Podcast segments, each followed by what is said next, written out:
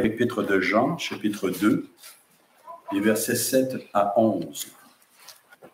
Bien-aimés, ce n'est pas un commandement nouveau que je vous écris, mais un commandement ancien que vous avez eu dès le commencement. Ce commandement ancien, c'est la parole que vous avez entendue. Toutefois, c'est un commandement nouveau que je vous écris, qui est, qui est vrai en lui et en vous, car les ténèbres se dissipent et la lumière véritable paraît déjà.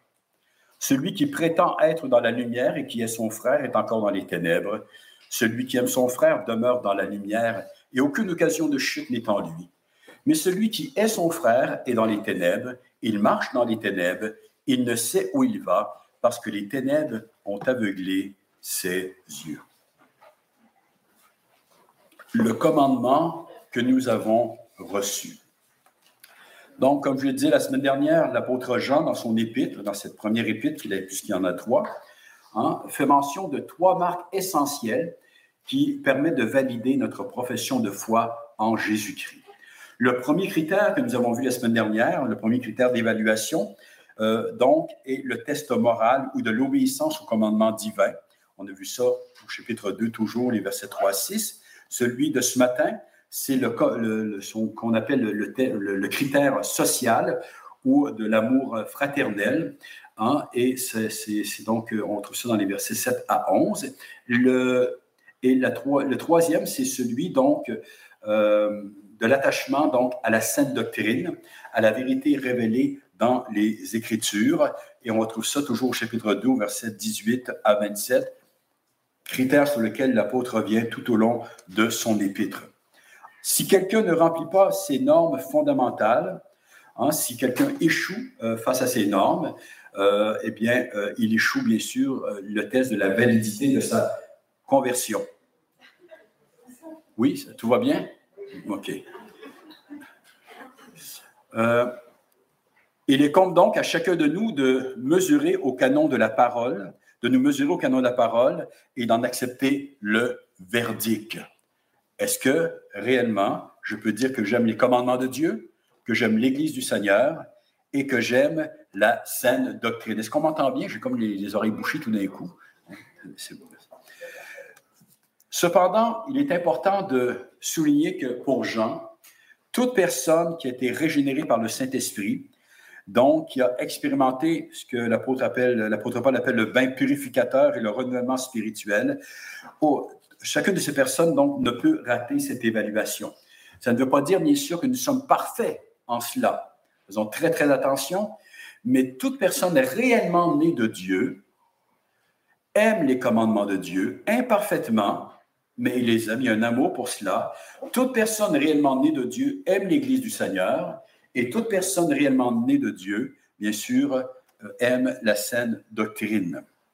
Au contraire, confronté à ces critères-là, un véritable enfant de Dieu ne peut que euh, euh, y trouver une plus grande assurance, à savoir qu'il répond aux critères, bien qu'encore une fois, même si cela demeure toujours imparfait. Et donc, euh, l'enfant de Dieu va y trouver aussi une grande consolation. Parce que la régénération que Dieu a opérée dans le cœur du croyant en a fait une créature nouvelle.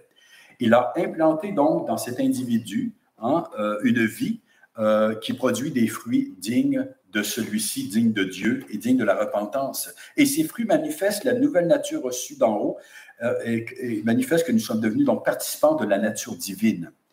Et il s'ensuit bien sûr, et c'est ce qu'on voit notamment dans la première épître de Jean, il s'ensuit donc un clivage réel et incontournable entre les enfants de Dieu et le reste des hommes, quelles que soient les prétentions de ceux-ci. Être enfant de Dieu, ce n'est pas appartenir à l'Église, ce n'est pas avoir été baptisé, ce n'est pas participer au sacrement. Être enfant de Dieu, c'est être né d'en haut, d'être passé par une véritable repentance, Hein, et, d'avoir réellement cru dans le Seigneur Jésus-Christ comme l'unique sauveur que Dieu nous a donné. Le clivage, eh bien, il est parfait en toutes choses. Les uns sont sauvés, les autres sont perdus. Il y a juste deux types d'humanité, hein, selon Jean. sous cet angle-là, il y a les enfants de Dieu et les enfants du diable. Il y a les sauvés et les perdus. Il y a ceux qui possèdent la vie éternelle, ceux qui sont toujours morts dans leur péché. Hein? Euh, les uns marchent comme le Sauveur a lui-même marché, les autres vivent selon le train de ce monde.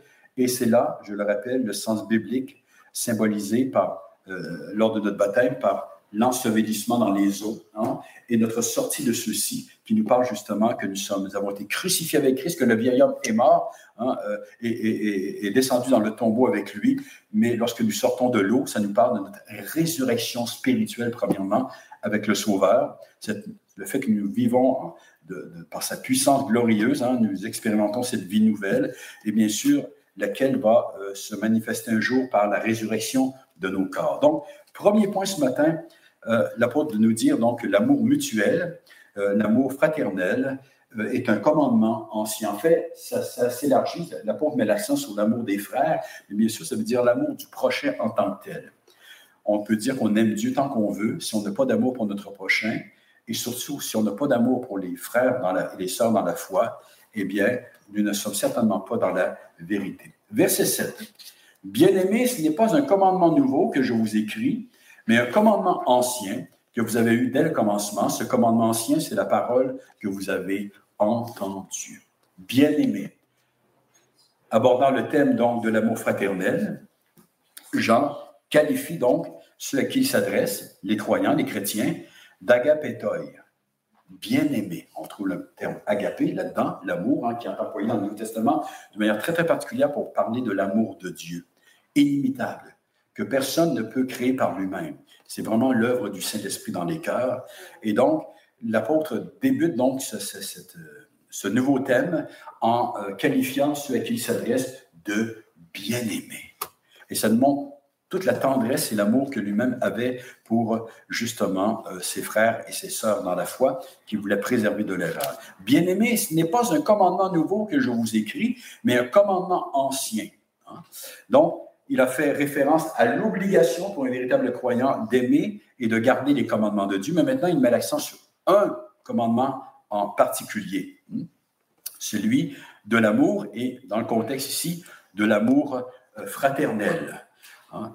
Et euh, l'amour que nous devons, nous nous devons les uns les autres en Christ Jésus. Romains chapitre 13, verset 8. Ne devez rien à personne si ce n'est de vous aimer les uns les autres. C'est un devoir, c'est un dû. C'est une dette. Nous, nous, sommes endettés les uns vers les autres de par la grâce que nous avons reçue dans le Christ Jésus. Ce commandement, nous dit euh, l'apôtre Jean, n'est pas nouveau. En fait, on le trouve tout au long de l'Ancien Testament, même s'il n'est pas nécessairement énoncé mot à mot, on trouve cette notion, bien sûr, de l'amour du prochain, de l'amour fraternel. Et pour ceux qui prennent des notes, on a notamment dans Lévitique, le livre du Lévitique, chapitre 19, verset 18, livre difficile, hein, qui malheureusement peu de croyants lisent. Mais juste ce, verset-là vient éclairer l'ensemble du texte pour nous parler que c'est un livre, c'est un livre qui, qui, c'est la parole de Dieu, du Dieu de grâce, du Dieu d'amour. Alors, Lévitique, chapitre 19, verset 18, tu ne te vengeras point, tu ne garderas point de rancune contre les enfants de ton peuple, tu aimeras ton prochain comme toi-même, je suis l'Éternel. Ce n'est pas un commandement nouveau. Il est ancien. Tu aimeras ton prochain comme toi-même. Je suis l'Éternel. En fait, l'amour est l'accomplissement de la loi de Dieu, hein, qui, encore une fois, est résumé euh, dans les dix commandements, les dix paroles, le décalogue, qu'on trouve dans le livre des Nombres ainsi que dans le livre du Deutéronome. Et, je le rappelle, c'est cette loi morale Dieu l'avait inscrite sur le cœur de l'homme à l'origine lorsqu'il l'a créé. Hein, il a réitéré cette loi-là euh, au mont Sinaï lorsqu'il a fait sortir, après avoir fait sortir son peuple d'Égypte. Et le but de cela, c'est de euh, rappeler donc euh, à, Israël les normes divines afin qu'Israël, non pas cherche à être sauvé en mettant en pratique cela, c'est une impossibilité, mais afin qu'Israël cherche la grâce de l'Éternel, le Dieu d'alliance, pour être capable, un temps soit peu, de vivre selon ces normes-là. Romains chapitre 13, verset 8 à 10. L'apôtre Paul décrit ceci. Et on nous voit encore une fois l'unité entre les deux testaments. Celui qui aime les autres a accompli la loi. Celui qui aime les autres a accompli la loi. En effet, les commandements, tu ne commettras point d'adultère, excusez-moi, tu ne commettras point d'adultère, tu ne tueras point, tu ne déroberas point, tu ne convoiteras point. Et ce qu'il peut encore y avoir se résume dans cette parole tu aimeras ton prochain comme toi-même. L'amour ne fait point de mal au prochain. L'amour est donc l'accomplissement de la loi. Alors, ce n'est pas un amour éthéré, une simple émotion, une espèce de romance. C'est du concret, l'amour. C'est la mise en pratique des commandements divins, premièrement envers Dieu lui-même et envers notre prochain, de manière plus particulière aussi envers nos frères et nos sœurs dans la foi. L'amour ne fait point de mal au prochain. L'amour est donc l'accomplissement de la loi. Donc, c'est un commandement que vous avez vu aussi dès le commencement. Maintenant, l'apôtre Jean fait référence à la conversion de ces gens-là, des croyants, hein, lorsqu'ils ont entendu l'Évangile. Dès le tout début, lorsque le message de l'Évangile, l'Évangile apostolique, leur a été annoncé, leur a été prêché, il a été question de cet amour mutuel, fraternel, mais aussi que l'on doit envers notre prochain. L'amour fait partie intégrante du message de l'Évangile. Et je pense qu'il y a une grande carence dans l'Église contemporaine. En fait, c'est pas nouveau, mais à quel point il nous est facile de soi-disant accepter le message de l'Évangile sans prendre en considération ce qu'on retrouve au cœur de celui-ci, la personne de Christ, qui est l'amour incarné. Hein? Puisque Dieu est amour. L'amour constitue le plus grand devoir moral des saints. C'est, selon ce qu'on trouve dans le Nouveau Testament, la voie royale la voie par excellence dans laquelle les saints sont appelés à marcher. Colossiens chapitre 3, verset 14. Mais par-dessus toutes ces choses, mais par-dessus tout le reste, revêtez-vous de l'amour qui est le lien de la perfection. Revêtez-vous. Il y a ici un appel à faire quelque chose, à se dépouiller de notre ancienne manière de vivre et de penser pour revêtir l'amour. Et le Seigneur Jésus de nous dire que de cet amour-là dépendent la loi et les prophètes. Dieu est amour. Ce commandement ancien, c'est la parole que vous avez entendue. Hein? Donc, le commandement de l'amour est dicté dès la création hein, et inscrit sur le, sur le cœur de l'homme, euh, euh, qui été aussi euh, énoncé sous l'ancienne économie mosaïque. C'est celui que le Sauveur a enseigné, que ses apôtres ont fait entendre, ils ont proclamé. C'est le message que les croyants à qui s'adresse Jean ont entendu et en lequel ils ont cru lorsqu'ils se sont convertis, lorsqu'ils ont professé leur foi, lorsqu'ils se sont fait baptiser. Il y a un sens au baptême. Il y a tout un symbolisme, un symbolisme hein, qui est rattaché au saint baptême. Et donc, on ne peut rejeter l'amour que nous nous devons les uns les autres. Hein. on ne peut rejeter ce commandement de l'amour sans rejeter l'Évangile lui-même. Il y a euh, un paradoxe, il y a quelque chose qui ne fonctionne pas, n'est-ce pas, lorsque nous prétendons connaître l'Évangile, adhérer à l'Évangile, mais que nous ne manifestons pas, en tant soit peu, l'amour un amour réel pour l'Église du Seigneur. L'amour, tout comme l'obéissance, donc, coule cependant naturellement dans le cœur de celui ou de celle qui vient de naître de Dieu. Ça, fait partie de ce que Dieu a semé dans le cœur. Semence incorruptible. Et Dieu n'arrache jamais ce qu'il a lui-même planté.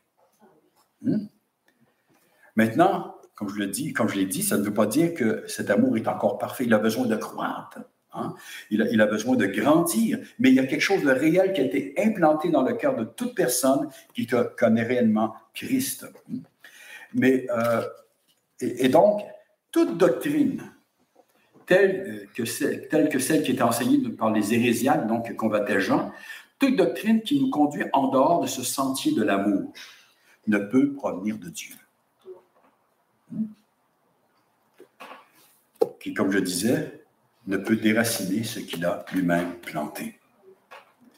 1 Jean chapitre 2, versets 24 et 25, que ce que vous avez entendu dès le commencement, lorsque quelqu'un a reçu l'évangile apostolique, lorsque quelqu'un a reçu la parole du Seigneur, que ce que vous avez entendu dès le commencement demeure en vous. Si ce que vous avez entendu demeure, dès le commencement demeure en vous, vous demeurerez aussi dans le Fils et dans le Père, et la promesse qu'il nous a faite, c'est la vie éternelle. La persévérance des saints, la persévérance dans la vérité, dans l'évangile authentique. Deuxième point, l'apôtre, après avoir dit que c'est un commandement ancien, il dit maintenant c'est un commandement nouveau. Toutefois, c'est un commandement nouveau que je vous écris, qui est vrai en lui et en vous, car les ténèbres se dissipent et la lumière véritable paraît déjà. Donc Jean semble ici se contredire, mais bien sûr, il ne se contredit d'aucune manière. Il nous a dit que le commandement était ancien, il nous dit maintenant que le commandement est nouveau. En fait, le terme grec traduit ici par nouveau, kéros, peut effectivement avoir euh, le sens de, quelque chose au niveau chronologique qui vient après une autre, euh, un autre objet, n'est-ce pas? Mais pas nécessairement. Il, a aussi, on, peut aussi il peut aussi désigner l'idée de fraîcheur ou de renouvellement. Jésus, dans l'évangile de Jean, au chapitre 13, versets 34 à 35, a donné ce commandement nouveau à ses disciples. Je vous donne un commandement nouveau. Aimez-vous les uns les autres comme je vous ai aimé.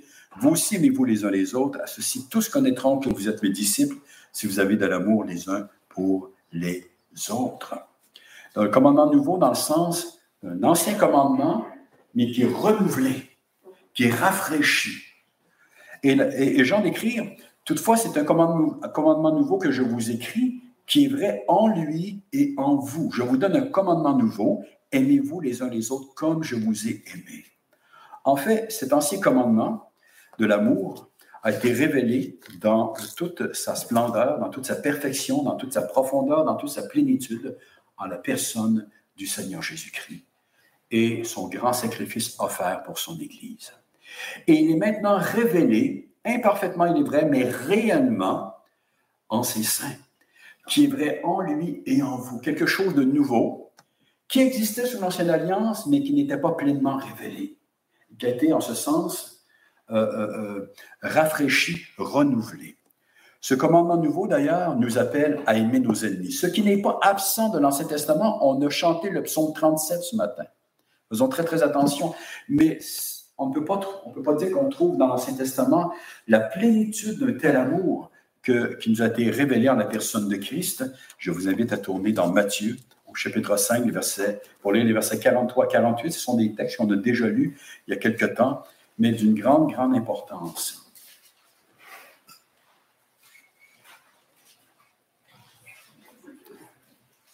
Matthieu chapitre 5, versets 43 à 48.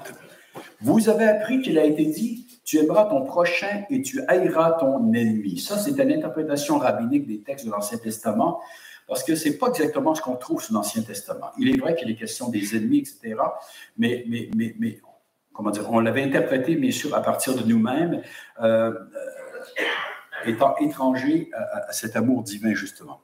Mais moi, je vous dis, aimez vos ennemis, bénissez ceux qui vous maudissent, faites du bien à ceux qui vous haïssent, et priez pour ceux qui vous maltraitent et qui vous persécutent, afin que vous soyez fils de votre Père qui est dans les cieux, car il fait lever son soleil sur les méchants et sur les bons, il fait pleuvoir sur les justes et sur les injustes.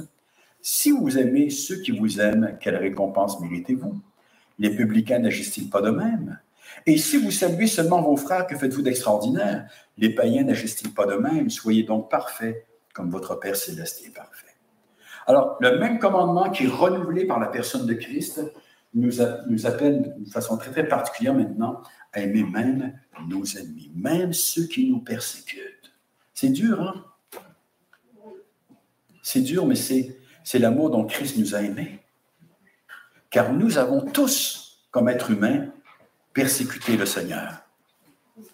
Hein? Et si nous avions été là, nous aurions tous crié, crucifie-le. Et quand est-ce que Christ est-il mort pour nous? Alors que nous étions encore pécheurs et ses ennemis. Il a donné sa vie pour ses ennemis. Et nous sommes appelés à nous aimer les uns les autres comme il nous a aimés. Romains chapitre 5, verset 8 à 11. Mais Dieu prouve son amour envers nous en ce que lorsque nous étions encore des pécheurs, Christ est mort pour nous. Pas lorsque nous étions convertis. Hein? Il n'a pas regardé en disant Ah, mais s'il devient bon, s'il se tourne vers moi, si même, je vais le racheter. Non, alors que j'étais encore un pauvre pécheur misérable, Hein, en pleine rébellion contre Dieu. À plus forte raison maintenant que nous sommes justifiés par son sang, serons-nous sauvés par lui de la colère? Car si, lorsque nous étions ennemis, nous avons été réconciliés avec Dieu par la mort de son Fils, à plus forte raison, étant réconciliés, serons-nous sauvés par sa vie? Et non seulement cela, mais encore nous nous glorifions en Dieu par notre Seigneur Jésus-Christ, par qui maintenant nous avons obtenu la réconciliation. L'amour de Dieu a un visage et il a une forme. Le visage de l'amour de Dieu, c'est Christ ne pas dire Christ crucifié, couronné d'épines, ensanglanté. La forme, c'est la forme de la croix. C'est là que l'amour de Dieu a resplendi dans l'univers, comme il n'a jamais resplendi et comme il ne resplendira jamais. Maintenant, une des raisons pour lesquelles nous avons si peu d'amour, c'est que nous ne réalisons pas à quel point Dieu nous a aimés. Nous ne réalisons pas ce que Dieu nous a pardonné. Nous sommes tellement prompts à retenir les fautes des autres, hein, sans même nous en rendre compte. Ça, c'est le réflexe des propres justes. Nous sommes encore propres justes, frères et sœurs. Nous avons cru. Mais le vieil homme, il se débat. Il se débat. Hein. Il est mort. Il est supposé être disparu dans, les eaux du baptême. C'est une expression qu'on emploie, mais comme disait Luther, il se, débat dans ces eaux-là euh, bougrement. La vieille nature est encore présente. J'aimerais qu'on tombe tous ensemble. Je sais que le temps passe, mais dans l'évangile de, de c'est pas Jean, ça me semble, c'est Luc, chapitre 7, verset 30. Je vais aller voir Luc.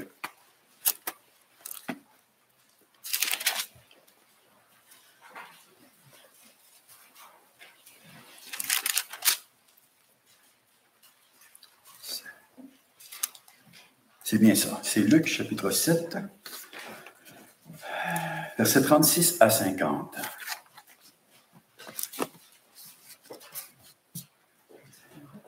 Un pharisien pria Jésus de manger avec lui. L'homme était très intéressé. Il voulait entendre Jésus, il l'a même invité à venir chez lui. Jésus entra dans la maison du pharisien et se mit à table. Et voici une femme pécheresse qui se trouvait dans la ville, ayant su qu'il était à table dans la maison du pharisien, apporta un vase d'albâtre plein de parfums et se tint derrière au pied de Jésus. Ça, c'est un parfum qui valait extrêmement cher. On dit absolument, c'est le prix même d'une année de, travail. Hein. Et euh, donc, elle a porté cela et elle se tient derrière au pied de Jésus. Elle pleurait. Et bientôt, elle lui mouilla les pieds de ses larmes, puis euh, essuya, euh, essuya avec ses cheveux, les baisa et les oignit de parfum. Le pharisien qui l'avait invité, voyant cela, dit en lui-même, si cet homme était prophète, il saurait qui et de quelle espèce est la femme qui le touche? Il saurait que c'est une pécheresse. Jésus prit la parole et lui dit, Simon, j'ai quelque chose à te dire. Maître parle, répondit-il. Un créancier avait deux débuteurs. L'un d'eux devait 500 deniers et l'autre 50.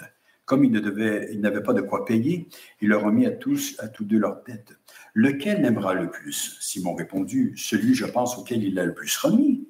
Jésus lui dit, Tu as bien jugé. Puis, se tournant vers la femme, il dit à Simon, Vois-tu cette femme? Je suis entré dans ta maison, tu ne m'as point donné d'eau pour laver mes pieds. Mais elle, elle les a mouillés de ses larmes et les a essuyés avec ses cheveux. Tu ne m'as point donné de baiser, mais elle, depuis que je suis entré, elle n'a point cessé de me baiser les pieds. Tu n'as point versé d'huile sur ma tête, mais elle, elle a versé du parfum sur mes pieds, et d'un grand prix. C'est pourquoi je te le dis, ses nombreux péchés ont été pardonnés, car elle a beaucoup aimé. Mais celui à qui on pardonne peu aime peu. Il dit à la femme, tes péchés sont pardonnés. Ceux qui étaient à table avec lui se mirent à dire en eux-mêmes, mais qui est celui qui pardonne même les péchés? Mais Jésus dit à la femme, ta foi t'a sauvé, va en paix. Facile à comprendre en tant que tel. C'est la mise en pratique.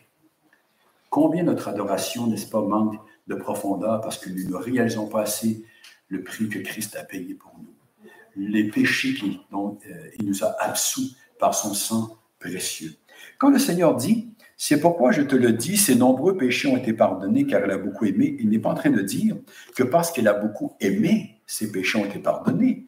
D'ailleurs, la suite le prouve, mais celui à qui on pardonne peu un peu, ce qu'il nous dit, c'est simplement parce que beaucoup de péchés lui ont été pardonnés. Elle a beaucoup aimé. Cette femme était saisie par la grâce de Dieu.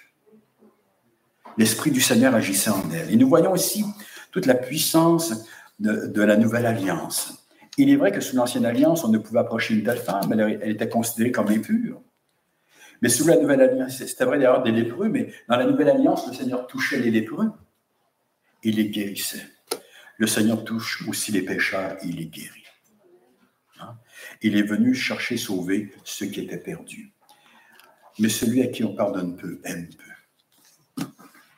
Car les ténèbres se dissipent et la lumière véritable apparaît déjà. Donc, cet amour qui se manifeste, qui a été révélé en Christ et qui se manifeste au sein de l'Église, l'apôtre d'ajouter, car les ténèbres se dissipent et la lumière véritable paraît déjà.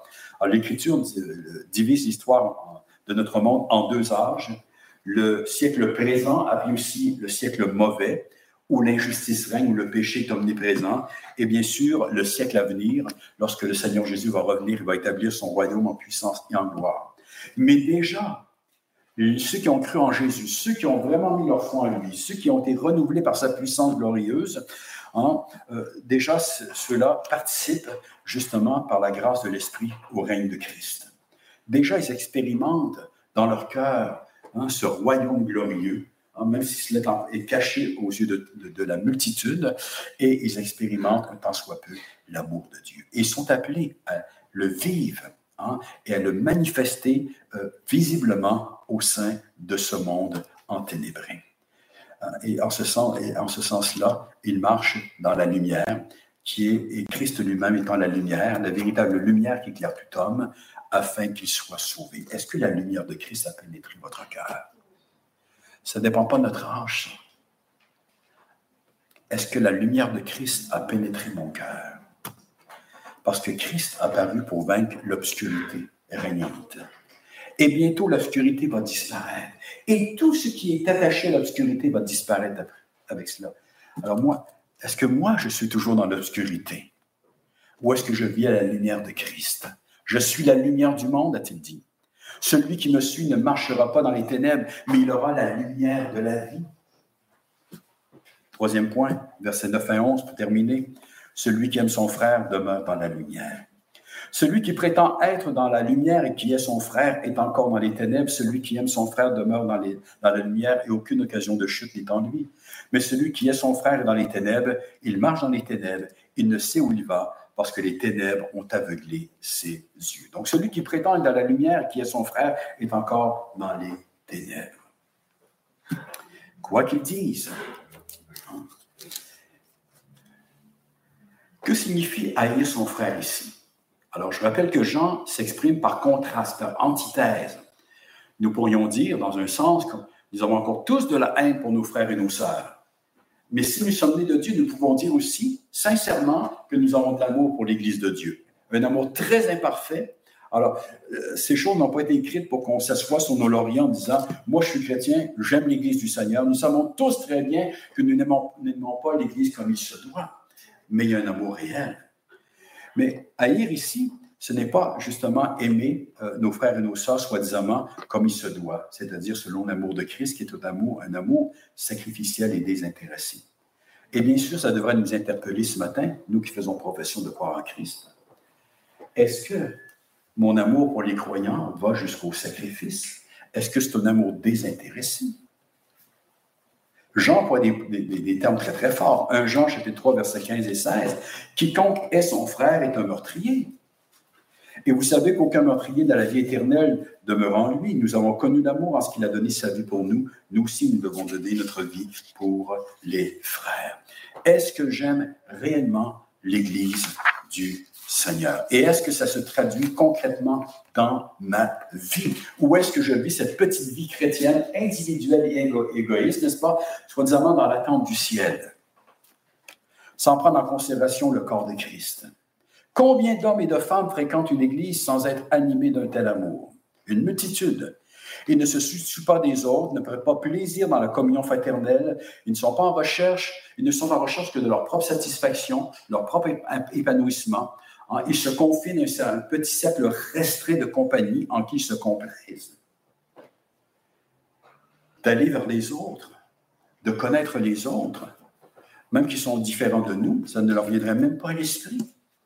Parfois même, on peut même parler de dédain. Des gens qui ne sont pas de notre classe, on ne se mélangera pas avec eux. Mais Christ nous appelle à nous aimer les uns les autres. 1 Pierre, chapitre 1, versets 22 et 23. Ayant purifié vos âmes en obéissant à la vérité pour avoir un amour fraternel sincère.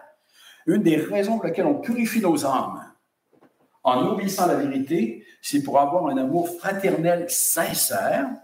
Aimez-vous ardemment les uns les autres de tout votre cœur puisque vous avez été régénérés non par une semence corruptible, mais par une semence incorruptible, par la parole vivante et permanente de Dieu. Cette vie incorruptible que le Seigneur a implantée dans mon âme, c'est une vie qui doit se caractériser par l'amour. Et le Seigneur Jésus de nous mettre en garde. Matthieu chapitre 18, les versets 10 et 11. Gardez-vous de mépriser un seul de ces petits. Et le contexte, on sait que Jésus avait pris un petit enfant, l'avait présenté à ses disciples, mais tout le contexte nous parle du fait que Jésus maintenant fait référence à ses disciples. Il appelle ses petits. Gardez-vous de mépriser un seul de ces petits, car je vous le dis, car je vous dis que leurs anges dans les cieux voient continuellement la face de mon Père qui est dans les cieux, car le Fils de l'homme est venu sauver ceux qui étaient perdus. Ce qui inclut, bien sûr, l'amour des perdus. Hein? Ne sachant pas qui parmi ceux-là vont venir à l'Évangile pour devenir nos frères et nos sœurs dans la foi. Il n'existe pas d'entre-deux dans la vie chrétienne, ni avec le Seigneur. Il n'y a pas de zone neutre entre la lumière et les ténèbres, entre la vérité et le mensonge, entre l'amour et la haine. J'aime ou je n'aime pas. Aussi simple que cela. Matthieu chapitre 12, verset 30, celui qui n'est pas avec moi est contre moi, celui qui n'assemble pas avec moi disperse. L'apôtre Pierre décrit aux femmes, mais j'aimerais en faire une application sur l'amour maintenant. Il écrit ceci, c'est euh, dans sa première épître, chapitre 3, verset 3 à 4.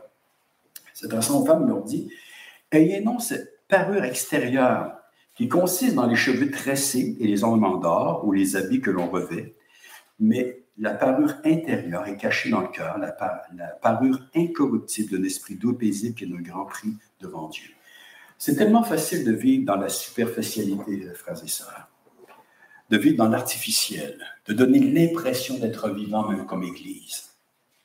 On peut multiplier les programmes, on peut ajouter un paquet d'instruments de, musique, on peut, euh, on peut avoir le meilleur système de son qui soit, etc., etc., mais on ne pourra jamais tromper Dieu. Ça, c'est comme ces femmes qui cherchaient à bien paraître de l'extérieur selon le monde. La question n'est pas si une femme n'a pas le droit de se maquiller. Bien sûr, on parle même ici d'exagération, où tout est mis là-dedans.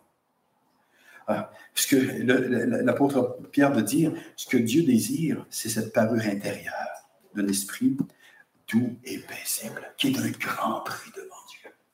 Eh bien, on peut faire la même application avec l'amour. Ce que Dieu cherche dans mon cœur, ce que Dieu cherche dans le cœur de cette Église, c'est cet amour, cet amour véritable. Vous savez, c'est facile. Jusqu'à un certain point, n'est-ce pas, lorsqu'on fait des activités ensemble, hein, c'est plus facile de vivre, etc. Mais s'inviter les uns les autres, s'appeler dans la semaine, l'hospitalité. Quand j'entends parfois quelqu'un me dire Mais qui est cette personne Alors que cette personne fréquente cette église depuis deux ou trois ans. On n'est quand même pas 3000. Nous avons tous besoin de grandir dans l'amour, dans l'amour fraternel. Prenons garde à l'apparence pour être authentiques, d'authentiques croyants. Celui qui aime son frère demeure dans la lumière et aucune occasion de chute n'est en lui. Il demeure dans la lumière. Aucune occasion de chute n'est en lui. On comprend habituellement ces quelques mots de deux manières. Soit qu'on les applique à la personne même qui marche dans la lumière, donc, elle n'a pas d'occasion de chute devant elle. Ou encore, on applique cela en disant celui qui marche dans la lumière ne mettra aucun obstacle devant ses frères ou ses sœurs, ne leur enseignera pas un faux évangile, ne, fera rien qui pourrait les scandaliser. Le contexte semble privilégier la première interprétation. L'idée est celle-ci. Celui qui est animé de l'amour de Dieu ne sera jamais scandalisé par Christ. Il peut l'être momentanément, mais il accepte la parole de Christ.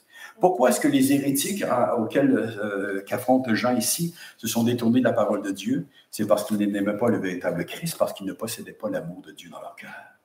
Et le véritable Christ est devenu pour eux un scandale.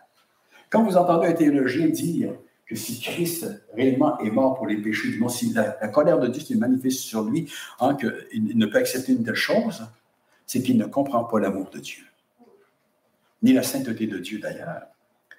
Euh, un jour, alors que Jésus est en train de prêcher, n'est-ce pas, il a parlé de son corps offert en sacrifice, hein, le, fait qu'il était le, pain de vie descendu du ciel. Certains de ses disciples ont dit Cette parole est dure. Qui peut l'écouter? Et suite à cela, plusieurs euh, l'ont abandonné, ont, arrêté de le suivre. Mais le Seigneur s'est tourné vers ses disciples et, il leur a demandé Et vous Allez-vous me quitter? La réponse de Pierre Seigneur, à, quelle eau nous tu as les paroles de la vie éternelle. Voyez-vous, malgré toute son imperfection, Pierre avait en lui l'amour de la vérité. Tu as les paroles de la vie éternelle. Ceux qui sont nés de Dieu s'attachent au Christ de la parole. Pas un Christ qui s'invente eux-mêmes, qui fait leur affaire. Hein, ceux qui sont nés de Dieu ne décident pas qu'est-ce qui la parole de Dieu, ce qui ne l'est pas. Ils prennent la parole pour ce qu'elle est. Et ceux qui sont nés de Dieu ne se laisseront pas non plus scandalisés par l'Église du Seigneur, malgré toutes ses imperfections. Ils vont demeurer fidèles jusqu'à la fin. Ils vont aimer l'Église de Christ jusqu'à la fin, même si c'est parfois difficile. Mais rappelons-nous, lorsque nous-mêmes on se sent blessés ou peut-être incompris, rappelons-nous à quel point nous en avons blessé d'autres et nous en blessons d'autres. À quel point nous ne comprenons pas les autres, nous, nous non plus. Mais celui qui est son frère est dans les ténèbres. Il marche dans les ténèbres, il ne sait où il va, parce que les ténèbres ont aveuglé ses yeux. Alors, à l'opposé de celui qui marche dans la lumière, qui aime son frère, n'est-ce pas, et dans lequel il n'y a aucune occasion de chute, parce que l'amour de Dieu brille hein, et, et fait en sorte qu'il va surmonter tous les obstacles. Il fait confiance à son Dieu. Quoi que Dieu fasse, quoi que Dieu dise dans sa parole, il fait confiance à ce Dieu de grâce et parce que Dieu lui commande d'aimer ses frères et ses sœurs, en fait, c'est plus profond que cela, n'est-ce pas? Il va apprendre à aimer ses frères et ses sœurs. Mais celui qui est son frère est dans les ténèbres. Quoi qu'il en dise, il marche dans les ténèbres. Il ne sait où il va. Les ténèbres ont aveuglé ses yeux. C'est une âme errante hein, qui, euh, euh, aux prises avec une suscité spirituelle, cécité spirituelle, n'est-ce pas, qui fait en sorte qu'elle est écarée elle est dans les ténèbres et elle se dirige vers la perdition éternelle. De quel côté est-ce que je me tiens ce matin? Est-ce que je peux dire que j'aime Dieu, ses commandements, sa parole réellement et que j'aime l'Église du Seigneur? Et ce n'est pas une question d'âge. Il n'y a pas personne ce matin qui peut dire Moi, je suis trop jeune pour aimer l'Église de Dieu. Personne ne peut dire non plus Moi, je suis trop âgé pour aimer l'Église de Dieu. Ou encore J'ai encore du temps avant d'aimer l'Église de Dieu. C'est une question de salut. Est-ce que j'appartiens à Christ? Est-ce que je vis dans la lumière? Est-ce que je demeure dans la lumière? Est-ce que la lumière a pénétré mon âme? Est-ce que j'ai expérimenté l'amour de Dieu? Sinon, je suis perdu. Je suis perdu. Je suis dans les ténèbres. Je peux prendre plaisir en beaucoup de choses dans ce monde, mais je ne prends pas plaisir dans les bonnes choses. Mon âme est corrompue et seul le Christ peut la purifier. Seul le Christ peut intervenir et changer mon cœur. Et si je suis dans cette position ce matin, je peux m'adresser au Seigneur lui dire, Seigneur, change mon cœur. Lave-moi de mes péchés, transforme-moi. Il va le faire. Prions. Notre Dieu, notre Père, comme il est bon d'être confronté à ta parole. Comme l'apôtre Jean, Seigneur, nous pouvons ce matin devant, Seigneur, cette révélation de ton amour en Christ Jésus, nous pouvons tomber, Seigneur, à tes pieds avec l'impression que nous allons mourir. Car Seigneur, qui peut se vanter d'aimer comme Christ a aimé? Qui peut se vanter, Seigneur, d'aimer comme il devrait aimer? Seigneur, pardonne-nous. Pardonne-nous, Seigneur, la dureté de nos cœurs. Pardonne-nous la méchanceté de nos âmes. En même temps, Seigneur, si nous sommes capables de, faire une telle prière, c'est parce qu'il y a en nous une semence. Si il y a en nous ce désir, Seigneur, de transformation, de sanctification, c'est parce qu'il y a en nous un amour véritable. Nous te prions, Seigneur, que cet amour puisse croître. Nous voulons à tes pieds, notre Dieu, ce matin, te prier de faire tout ce qui est nécessaire pour que nous puissions croire dans un tel amour. Même si cela parfois peut être douloureux. Toi, tu sais comment, Seigneur, travailler nos âmes, les sculpter, afin qu'elles soient un peu plus à la ressemblance de ton Fils. Révèle-nous, Seigneur, l'amour de la croix, sa plénitude, notre Dieu. Révèle-nous, Seigneur, un peu plus le prix qui a été euh, exigé pour nos péchés. Et à quel point, Seigneur, la grandeur des péchés, à quel point, Seigneur, tu nous as pardonné à quel point, Seigneur, nos péchés sont nombreux? À quel point, Seigneur, ils sont hideux? À quel point, Seigneur, ils méritent un châtiment éternel? Afin que nous puissions, comme cette pauvre femme, notre Dieu, être pleins de reconnaissance. afin que cela puisse venir transformer notre adoration. Combien il est facile, Seigneur, d'adorer de façon si superficielle. Seigneur, nous pouvons taper des mains, nous pouvons, Seigneur, multiplier les instruments de musique.